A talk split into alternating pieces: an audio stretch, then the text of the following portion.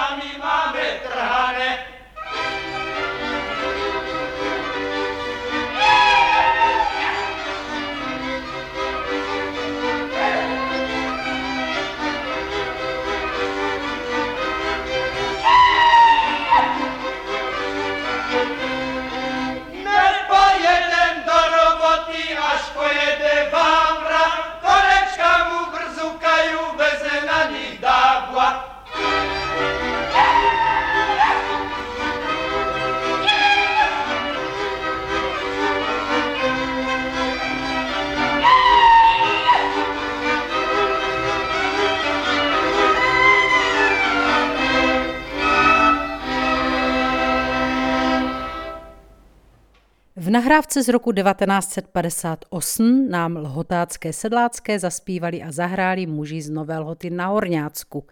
Notový zápis dnešní písničky, stejně jako další díly našeho i folklorního zpěvníku, najdete na www.ifolklor.cz.